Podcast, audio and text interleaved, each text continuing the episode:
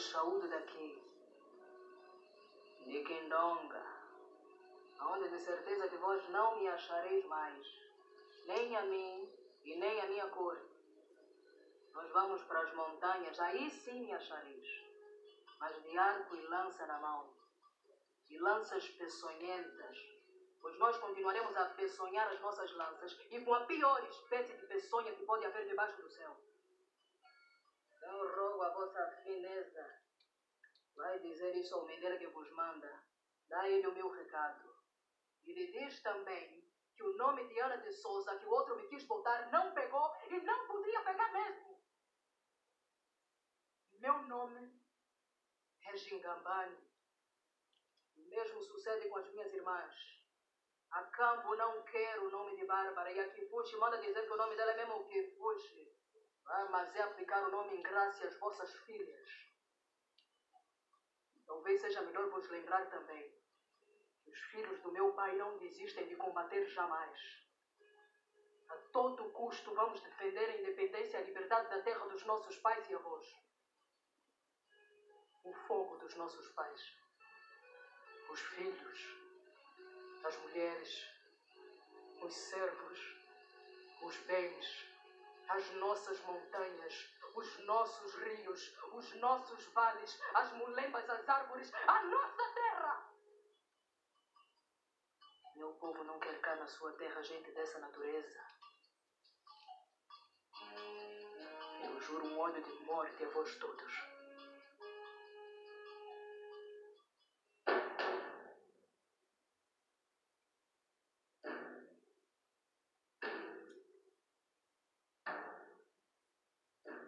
Estávamos prontos para embarcar, fomos acorrentados uns aos outros e amarrados com cordas pelo pescoço e assim arrastados para a beira-mar. Um navio negreiro. Ninguém pode retratar esse horror. Só o pobre desventurado, o miserável desgraçado que tenha sido confinado lá.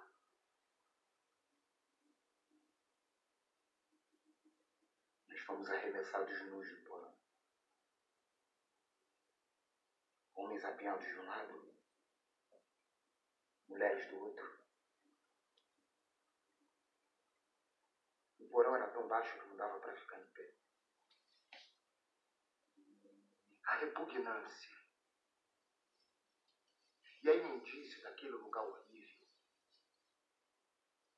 nunca vão sair da minha memória. E o meu coração até hoje fica doente de lembrar disso. A única comida que tivemos durante a viagem foi milho velho cozido. Sofríamos muito por falta de água. Um quartilho por dia para cada um era tudo que tínhamos e nada mais.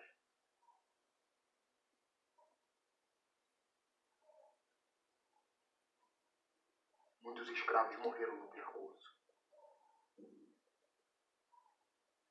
Qualquer um de nós se tornava rebelde, sua carne era cortada com uma faca e o corte era esfregado com vinagre e pimenta para que o escravo ficasse pacífico. Durante a minha viagem no porão, eu consegui aprender um pouco de português. Como meu senhor era português, eu conseguia compreender muito bem o que ele queria. E aí ele veio entender que faria tudo o que ele precisava, tão bem quanto me fosse possível. Mas era tudo em. Fizesse o que fizesse, eu descobri que servia um tirano. Nada pode satisfazer um tirano. Eu prefiro morrer do que viver sendo um escravo. Eu tentei me afogar. Depois desse triste atentado contra a minha vida, me levaram para a casa do meu senhor. Ele amarrou minhas mãos para trás colocou os meus pés juntos, me deu chibatada sem misericórdia. As marcas desse tratamento selvagem são visíveis até hoje. Imagino que só exista um lugar pior do que o porão do navio negreiro. lugar para onde vão todos os donos de escravos um dia. Eu quero a vingança de minha raça. Quero que a liberdade e a igualdade reinem em Santo Domingo. Todo o meu trabalho é para que vocês, para que todos nós possamos existir. Não existe razão para desespero. A solução é colocar fogo naquele lugar. É tudo construído de madeira. Certo esperar o momento que eles forem fazer as expedições. Aí, nessa hora, nós vamos surpreender e atacar a cidade pela retaguarda. O único recurso que nós temos agora é a destruição. Destruição e fogo. O chão que foi banhado com o nosso suor não deve oferecer o menor alimento para os nossos inimigos. As estradas têm que ser rasgadas com bala. E vamos jogar os corpos e os cavalos nas fontes de água. Queimar tudo. Assim, quem vier até aqui tentar nos reduzir à escravidão, vai ter diante dos olhos a imagem do inferno que merece. Todo grande sonho começa com um sonhador. Lembre-se sempre disso. Você tem dentro de você a força, a paciência e a paixão de alcançar as estrelas e mudar o mundo. Eu havia raciocinado isso na minha mente. Uma das duas coisas eu tinha direito: ou a liberdade ou a morte. Então eu fugi, sem saber para onde ir, mas me guiando pelas estrelas. Por isso eu precisei olhar para as minhas mãos, para ver se eu era a mesma pessoa agora que estava ali. Eu tinha cruzado a linha. A linha com que eu sonhava há muito tempo. Eu estava livre.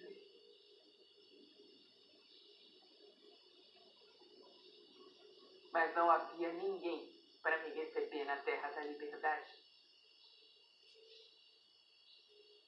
Era uma estranha terra estranha. Minha casa, na verdade, estava na velha cabana com os meus velhos amigos, irmãos e Mas eu cheguei a este ponto solene. Eu estava livre. E eles precisam estar livres também. Eu fui colocado debaixo de um convés. Recebi uma saudação nas minhas narinas. que Eu nunca tinha experimentado na vida. A repugnância do fedor. Eu chorava. Fiquei tão abatido e doente que eu não conseguia comer. As crianças. Às vezes elas caíam na água suja, quase sufocavam. O grito das mulheres, o gemido das pessoas que estavam morrendo.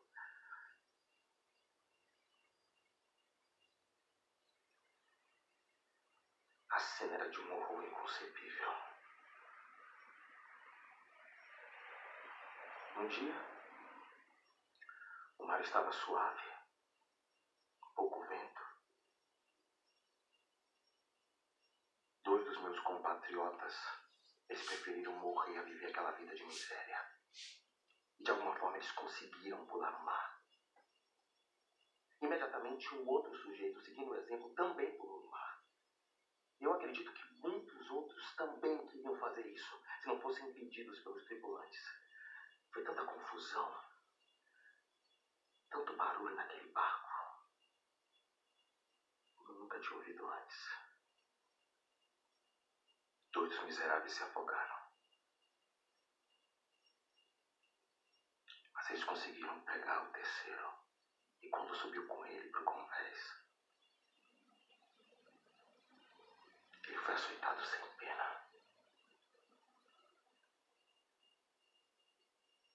Só por tentar preferir morrer ao invés da escravidão.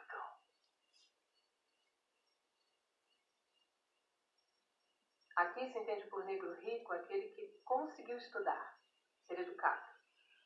Mas mesmo esses também sofrem as consequências da cor da pele.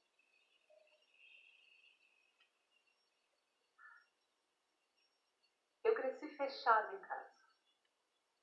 Quando saí, para ir à escola. E foi aí que, pela primeira vez, as crianças começaram a me chamar de neguinha.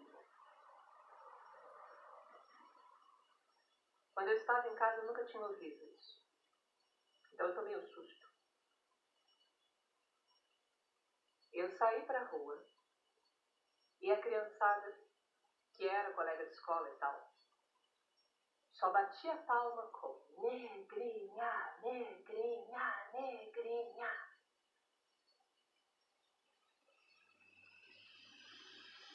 Eu me fechava em casa, não estava fazendo. Um susto, né? Ter nota boa. Ser uma ótima aluna e ter nota boa é uma proteção para o negativo. Negrinha é negativo, nota boa é positivo. A solução é ser a negrinha com nota boa. Nasci na cidade de São Salvador, capital da província da Bahia, e o Sobrado, na Rua do Bangalo, às sete da manhã. Sou filho natural de uma negra, africana livre da Costa Mina, Nagô de nação e de nome Luísa Maim. Minha mãe era pagã e sempre recusou o batismo e a doutrina cristã. Era muito altiva, lenhosa, sofrida e vingativa. Era quitandeira muito laboriosa. E mais uma vez na Bahia foi presa como suspeita de se envolver em planos de insurreições de escravos, que não tiveram efeito. Meu pai, não posso afirmar que fosse branco, porque tais afirmativas nesse país constituem grave perigo perante a verdade, no que concerne a melindrosa presunção das cores humanas. Mas era fidalgo e pertencia a uma das principais famílias da Bahia, de origem portuguesa.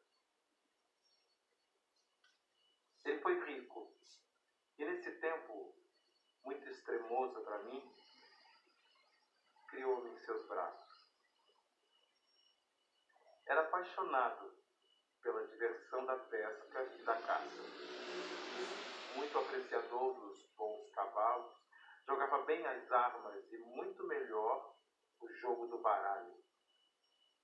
Esbanjou uma boa herança até chegar à pobreza extrema.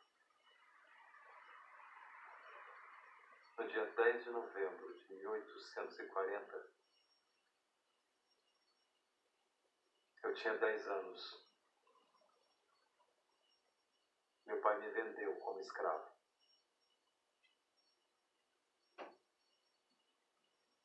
Que vocês estão vendo diante de si agora é o resultado de tudo que foi feito continuamente para nos tornar menos humanos. Quando criança, roubaram a terra da minha família. Nos expulsaram depois de trabalhar e pagar por aquela terra. Eu não tive oportunidade de frequentar a escola como muitos aqui têm. As pessoas dizem que eu não cedi o meu lugar no ônibus porque eu estava cansada. Mas isso não é verdade. O único cansaço que eu estava era cansada de ceder. Eu não queria mais ser maltratada. Por que, que eu tinha que ceder o meu lugar no ônibus se eu tinha pago por ele? Estava na hora e finalmente eu tinha a oportunidade de me expressar, de expressar como eu me sentia ao ser tratada daquela maneira. Mas eu não pensei que eu fosse ser presa. Eu ainda tinha muito que fazer da minha vida antes de acabar na cadeia. Mas quando eu tive que enfrentar a decisão de não ceder no banco do ônibus, eu não pensei duas vezes, nós já perdemos tempo demais. E quanto mais a gente segue, quanto mais a gente aceita esse tipo de tratamento, mais opressivo ele se torna. Osisipeleli, Afrika, Manu Paganismo, supoyo Izo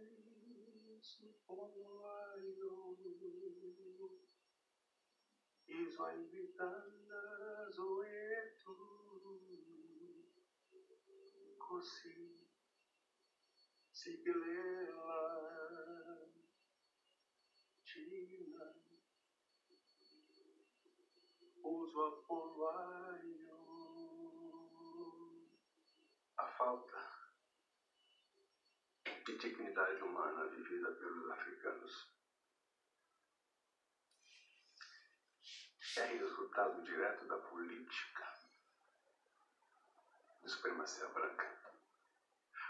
A supremacia branca supõe a inferioridade negra.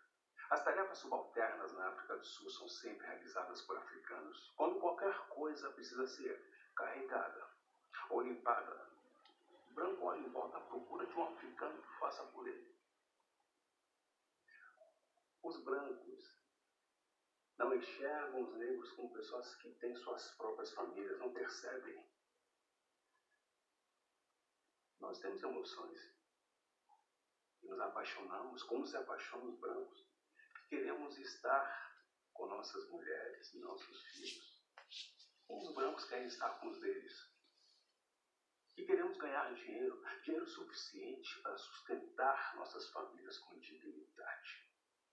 Dar comida, roupa, pagar a escola. Agora, qual é o empregado doméstico, jardineiro ou trabalhador braçal que pode algum dia ter a esperança de fazer isso? A pobreza e a desintegração da vida familiar têm consequências as crianças vão para as ruas porque não tem escola. Pai e mãe, quando acontece os dois estarem presentes, precisam trabalhar para manter a família viva. Isso leva a uma ruptura dos padrões morais, leva ao aumento alarmante da ilegitimidade e a violência explode. A vida nas favelas é perigosa. Não passa um dia sem que alguém seja apunhalado ou agredido. E quando a violência chega nas casas brancas, as pessoas têm medo de andar sozinhas na rua à noite. Não é à toa que os assaltos e arrombamentos nas casas vem aumentando. Apesar de agora esse crime poder ser punido com pena de morte.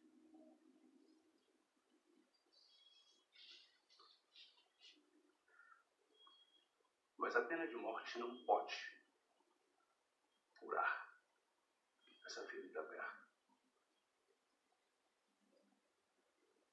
Eu dediquei toda a minha vida à luta do povo africano. Lutei contra o domínio branco e lutei contra o domínio negro.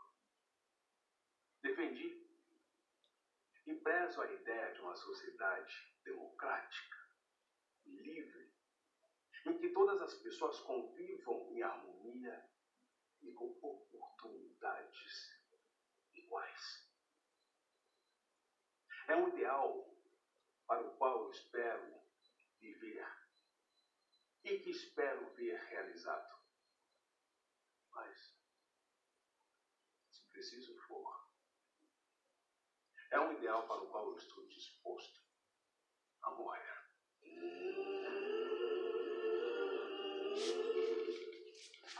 A minha pele não te diz quem sou, o meu cabelo crespo não te diz quem sou.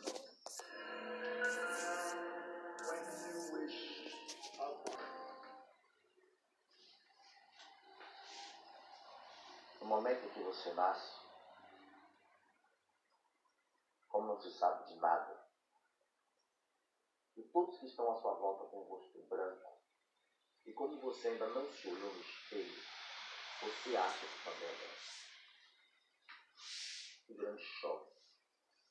Quando você, aos 5, 6, 7 anos de idade, descobre vendo Gary Cooper matar os índios enquanto você torce para ele, que os índios eram você. Você tem um grande choque ao descobrir que o seu país, que é a sua terra natal, e para o qual você deve a sua vida e a sua identidade, não criou em todo o seu sistema de realidade um lugar para você. E o que acontece com o treino?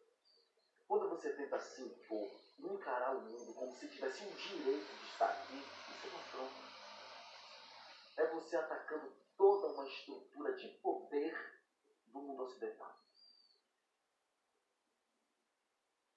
Vocês precisam olhar o que está acontecendo nesse país. Não é uma questão racial. É um problema de começar a olhar para a sua vida e ser responsável por ela. E começar a mudar. Agora, quando esse momento irá chegar? Quando nós vamos ser capazes de aceitar o fato de que os nossos ancestrais eram brancos e negros? Nós precisamos forjar uma nova identidade e precisamos uns dos outros. Eu não sou uma parte dos Estados Unidos. Eu não sou objeto de caridade missionária. Eu não sou seu negro. Eu sou uma das pessoas que construíram esse país.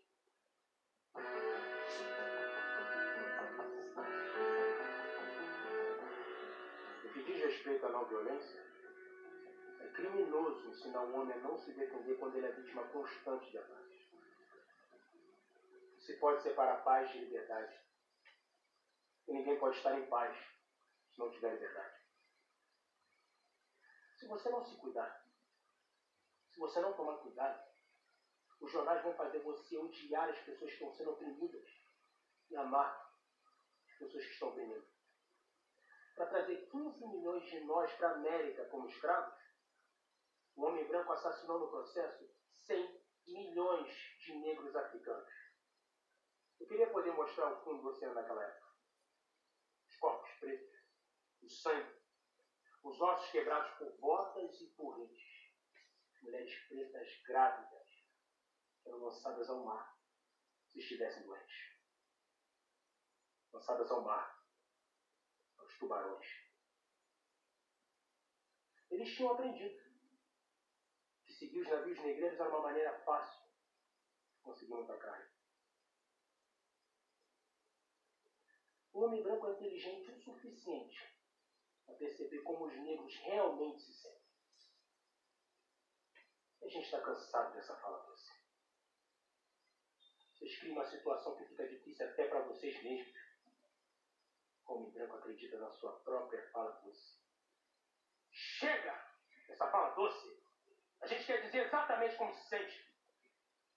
E se o homem branco, ele não está pronto para limpar a casa dele, se ele não está pronto para limpar a casa dele, ele não devia nem ter uma casa.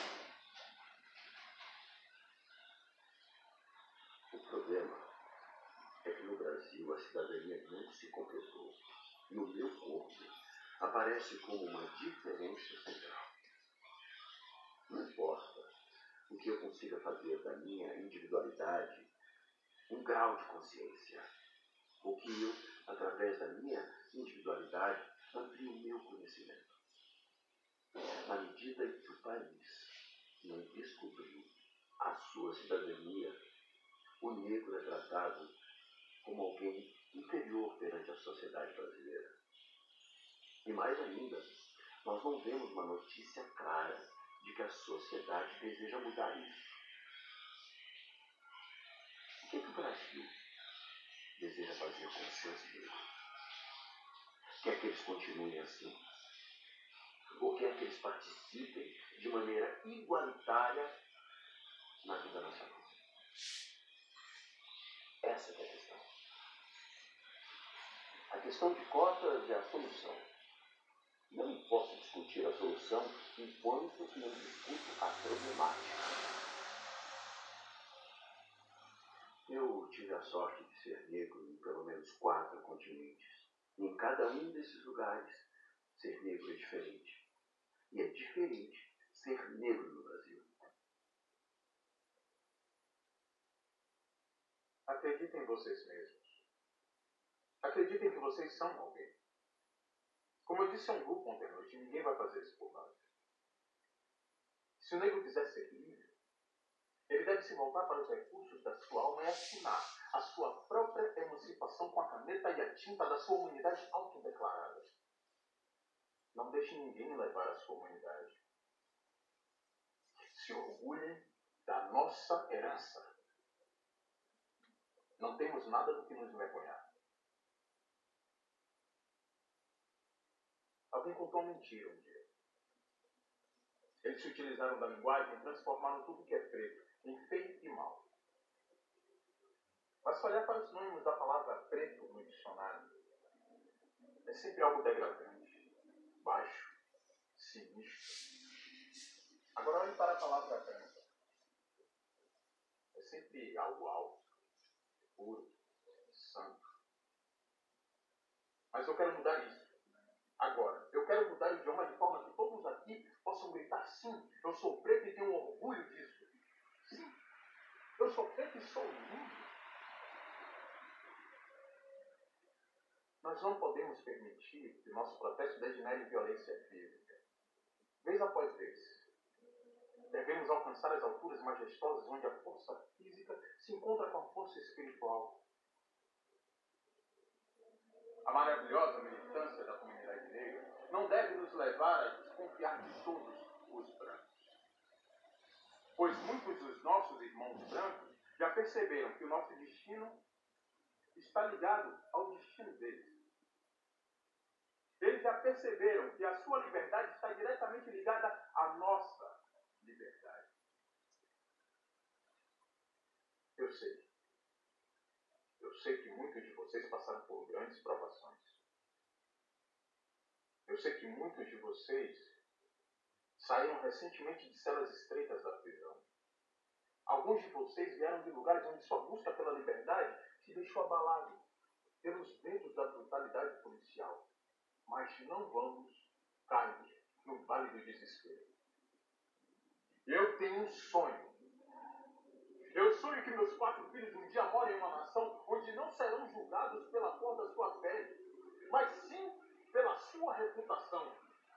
Eu tive um sonho hoje. Nós podemos acelerar a chegada desse dia em que todos os filhos de Deus, homens e mulheres, negros e brancos, judeus e gentios, protestantes e católicos, poderão dar as mãos e cantar. Finalmente estamos livres. Ain't got no shoes, ain't got no money,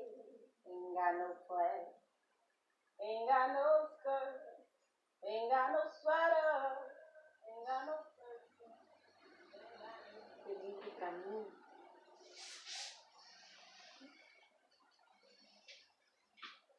mesma coisa que é pra você. É só um, um sentimento, cara.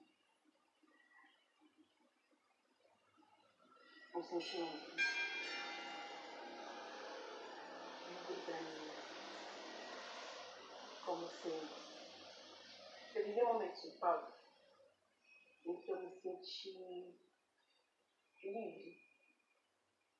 Livre mesmo. Fantástico. É fantástico. É como se liberdade, pra mim, é não ter. Não ter medo mesmo. Se eu tivesse metade da minha vida, não ter medo, viver sem medo.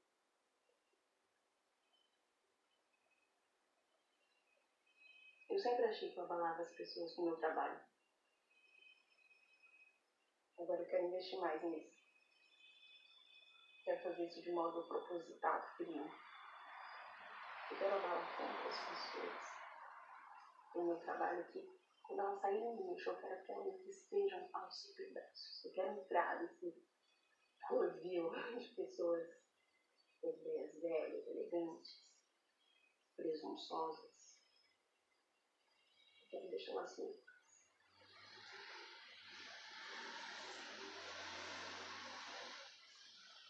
acho que os negros são as criaturas mais lindas do mundo. E a minha função é tornar com que os negros tenham mais curiosidade sobre a sua identidade, sobre a sua origem, se orgulharem dela. E fazer com que as minhas músicas sejam cada uma delas o mais forte possível para que os negros tenham mais curiosidade sobre si mesmos. Eu escolhi fazer isso. Eu acho que é o meu papel.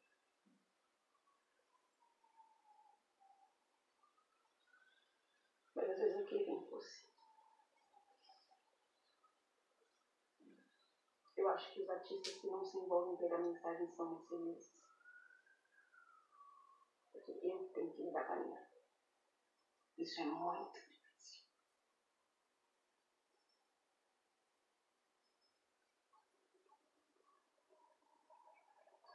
Eles pensam que o povo pode ser enganado dessa maneira. Pensam que convencem o povo que nós somos uma democracia racial.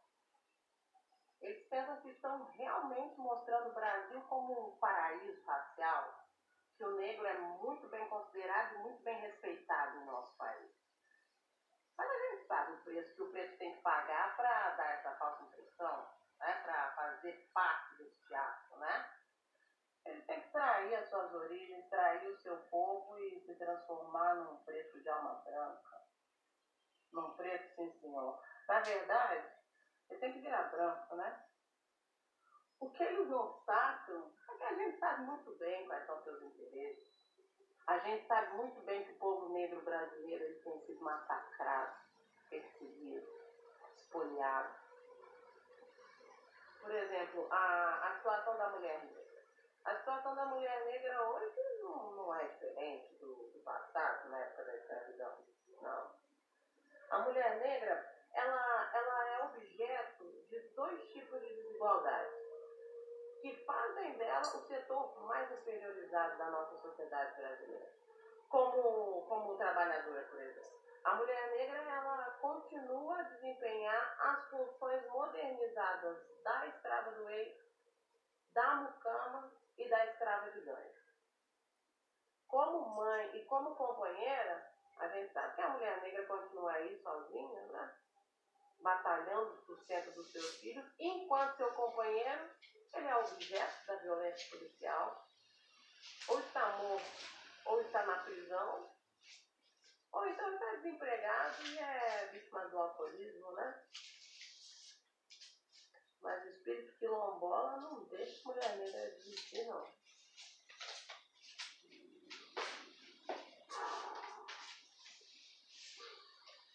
Brancos e negros não são irmãos. O irmão não amarra o outro irmão num cavalo arrasta. Irmão não queima o irmão. Não mata o irmão. Não mata mulheres grávidas antes do bebê nascer. O irmão não faz o outro irmão de escravo por 400 anos. Até hoje a polícia ainda para os negros na estrada por causa de um carro novo. Cidades modernas por todo lugar. A polícia fazendo alguma coisa para provocar os negros, eles fazem com que digam alguma coisa e atiram neles. E se não disser nada, pá. A única razão dessa câmera estar em mim é porque eu sou o maior lutador do mundo. Se não, seria só mais um negro. Por que eu deveria colocar um uniforme, ir a 10 milhas de casa e disparar bombas de balas em pessoas pardas do Vietnã, enquanto aqui os pretos são tratados como cães, com todos os direitos humanos básicos negados? Mas já disse uma vez e vou dizer de novo. O real inimigo do meu povo está aqui. Se eu pensasse que a guerra traria liberdade e igualdade a 22 milhões de pessoas do meu povo, eles não precisavam me recrutar. Eu me alistaria amanhã. Eu não tenho nada a perder por seguir minhas convicções. Então vou acabar na cadeia? Tem. O meu povo está na cadeia há mais de 400 anos.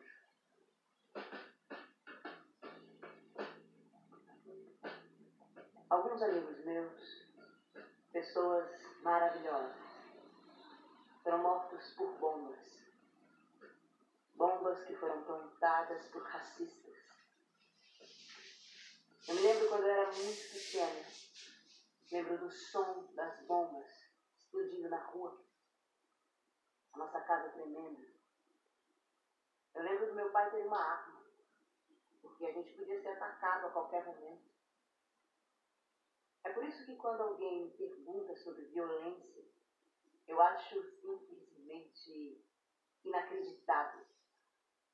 Porque isso significa a pessoa que está me fazendo essa pergunta não tem absolutamente nenhuma ideia do que os negros passaram, do que os negros vivenciaram nesse país desde que o primeiro negro foi sequestrado da costa africana. Eu vi uma foto do Partido dos Panteras Negras em algum jornal quando estava na Alemanha. Eu senti que o mundo estava mudando. O meu mundo estava mudando. E eu queria participar. Eu ia atuar no Comitê de Coordenação Estudantil Não Violenta. Na verdade, eu dava aula. Mas eu não gostava do nacionalismo, da supremacia masculina, de saber que as mulheres tinham que ter um papel inferior, estar literalmente aos pés dos homens. Em toda a história dos Estados Unidos, o impacto do racismo foi a tentativa de conter os negros.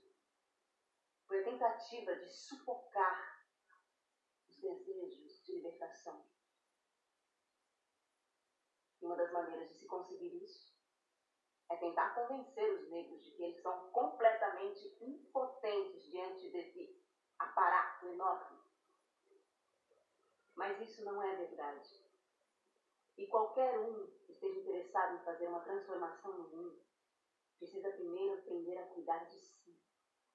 Aprender o autocuidado. Durante muito tempo, o ativista não se importava com o autocuidado.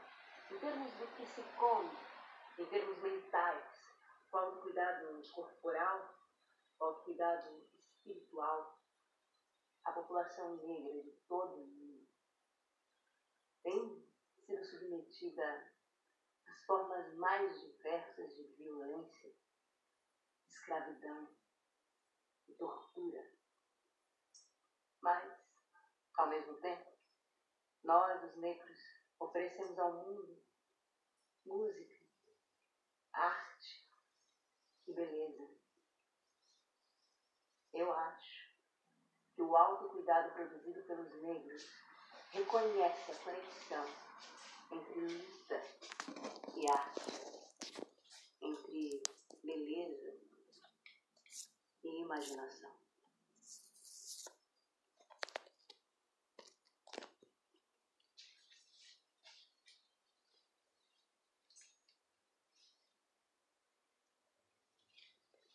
Eu tenho hoje, minha gente, uma dificuldade muito grande de falar sobre mulheres negras desse lugar, da vítima, da oprimida.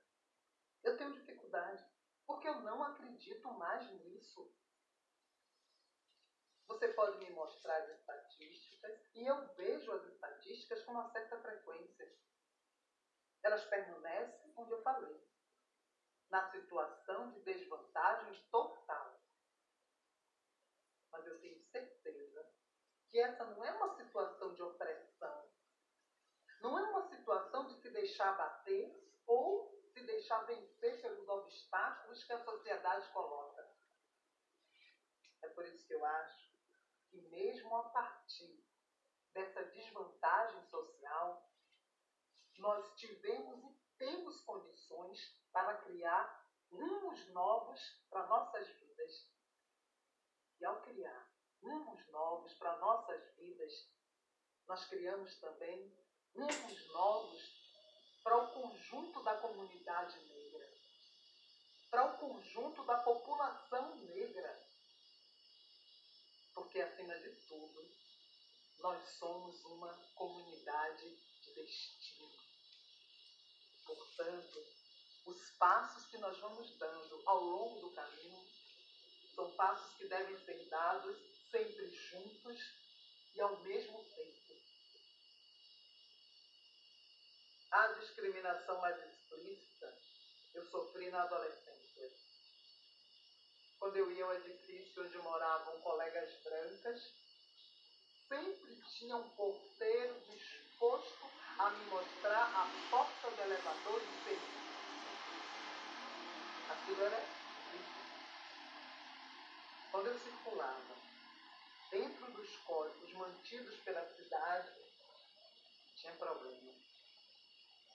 O complicado era quebrar os códigos e passar a circular em lugares onde a presença de uma mulher negra era tida como estranha.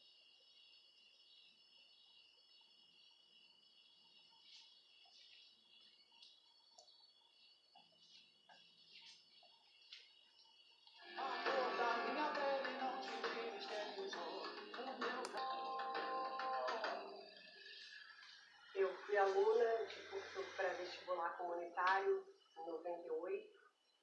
Foi o primeiro curso aqui na, da Maré. Foi o ano que eu engravidei. Hoje eu tenho uma filha de 17 anos. Então, eu não fugi das estatísticas no primeiro momento, porque eu fui mãe adolescente. Tive que sair do curso pré-vestibular, mas eu voltei em 2000. Entrei para a PUC, Ciências Sociais, 2002. Meu marco é 18 anos, engravido da Luiara. E aí tinha essa relação com o pai da Luiara, que tinha uns dois anos, se eu não me engano. Aí eu engravidei. E tinha aquela coisa de casar, de ficar junto, com a pressão da igreja, imagina se eu ia abortar ou criar uma situação de ser mãe solteira ou não casada. Casei na igreja, inclusive, e aí tinha essa coisa de adolescência, né? Amor, paixão, expectativa de uma boa relação familiar, sonhos, possibilidades. Mas ao longo do tempo, isso virou um pesadelo, desde responsabilidades que duas pessoas muito jovens não dão conta, até a própria relação afetiva, eu acho que foi mal acordada. Tinha desde violência muito sutil, se é que a gente pode falar nesse tipo de possibilidade de violência, até outras formas de violência. Eu fui agredida fisicamente, né? Eu tive só um maxilar deslocado, que eu precisei ir ao Hospital Geral de Bom Sucesso, registrei queixa na 21ª DP. E aí, pensando e, e refletindo, imagina, uma filha pequena ficava em casa. O cara saía, voltava no dia seguinte, de manhã, alterado, Então, isso foi uma marca para mim. E aí, chegou um dia que eu assumi e eu disse: se você pode, eu também posso. Deixei minha mãe com a Luiara, fui pra. E aí a volta foi da violência. A gente tem sempre que se perguntar o que é ser mulher. A luta pela vida digna, a luta pelo direito humano. A vida das mulheres tem que ser lembrada, não é de hoje, é de séculos. A gente vive o mito da democracia racial. Mas tem uma cor que é violentada, que morre, que está presa. Esse debate é fundamental. O corpo negro até hoje ele é elemento central na reprodução das desigualdades. é o corpo negro que está nos cárceres, nas favelas, na periferia. Eu sou uma mulher negra, favelada, periférica. Por isso estou muito feliz de estar aqui hoje. Porque a minha trajetória, a construção da minha vida existe porque os nossos passos vêm de muito longe.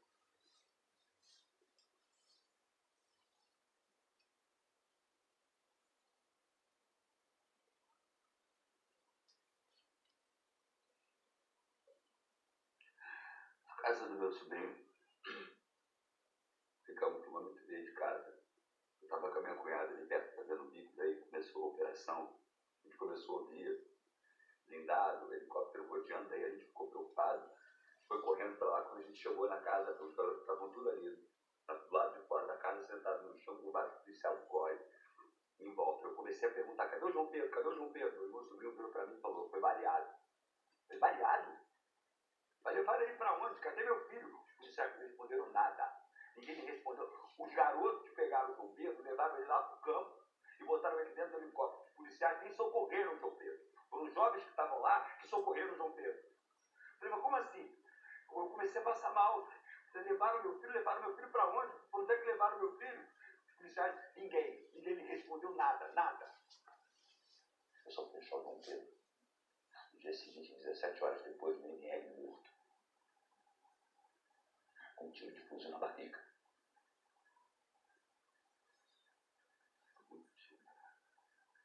Só tinha criança dentro, muito tiro, muito. E tinha coisa errada ali.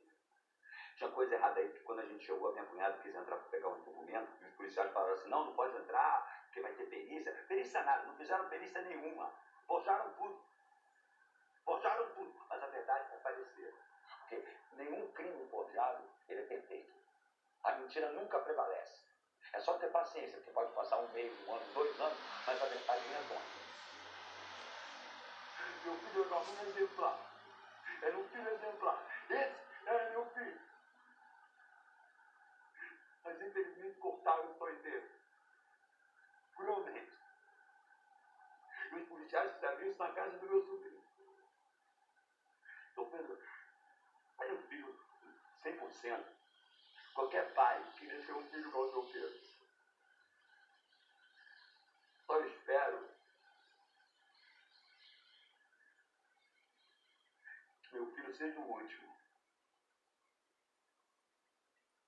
Porque nós já vimos muitos desses outros crimes, crimes iguais a esse, aconteceram. Agora eu só espero que a barbaridade que fizeram com meu filho, uma vítima inocente, um garoto de 14 anos, seja.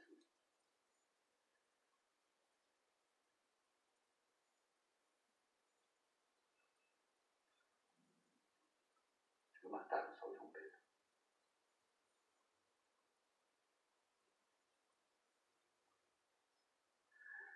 Mataram um pai, uma mãe e uma irmãzinha de cinco anos.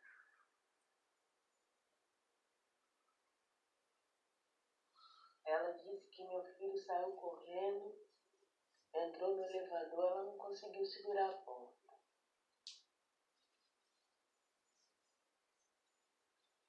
Depois do enterro do meu filho, depois que eu vi as imagens,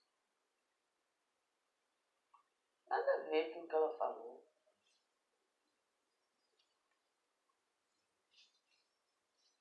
Ela disse que não conseguiu segurar a porta, mas ela segurou a porta e deixou ele ir. Ela apertou o botão da cobertura. Apertou e acionou o botão da cobertura e deixou Miguel embora. O elevador desceu. Aí ele não saiu. Quando o elevador subiu, mostra direitinho na imagem, ele saiu com muita convicção. Eu tenho na minha cabeça ele pensou que estava retornando para o quinto andar. Infelizmente, meu filho escalou aquela parede entrou na área dos condensadores e caiu. Na minha cabeça, no meu pensamento, no pensamento do meu advogado também. Eu acredito que Miguel pensou que ele estava voltando, que ele estava já lá no quinto andar, porque ele saiu.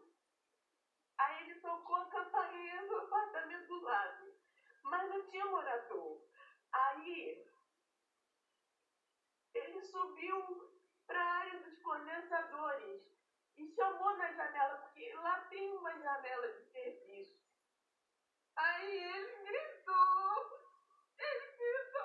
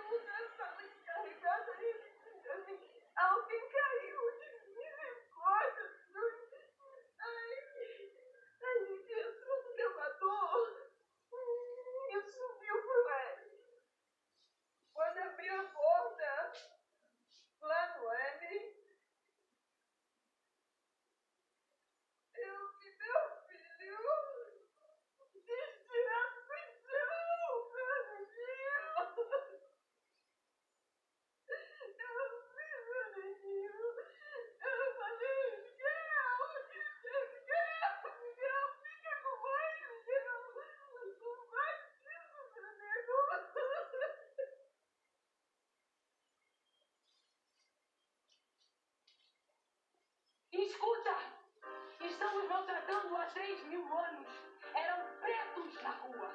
Por que temos que ser pacientes, Senhor?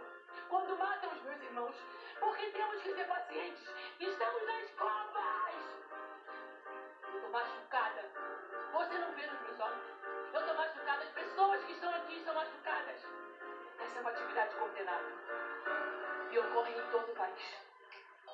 Nós não somos responsáveis pela doença mental infligida ao nosso povo pelas pessoas que estão no poder. Negros estão morrendo em estado de emergência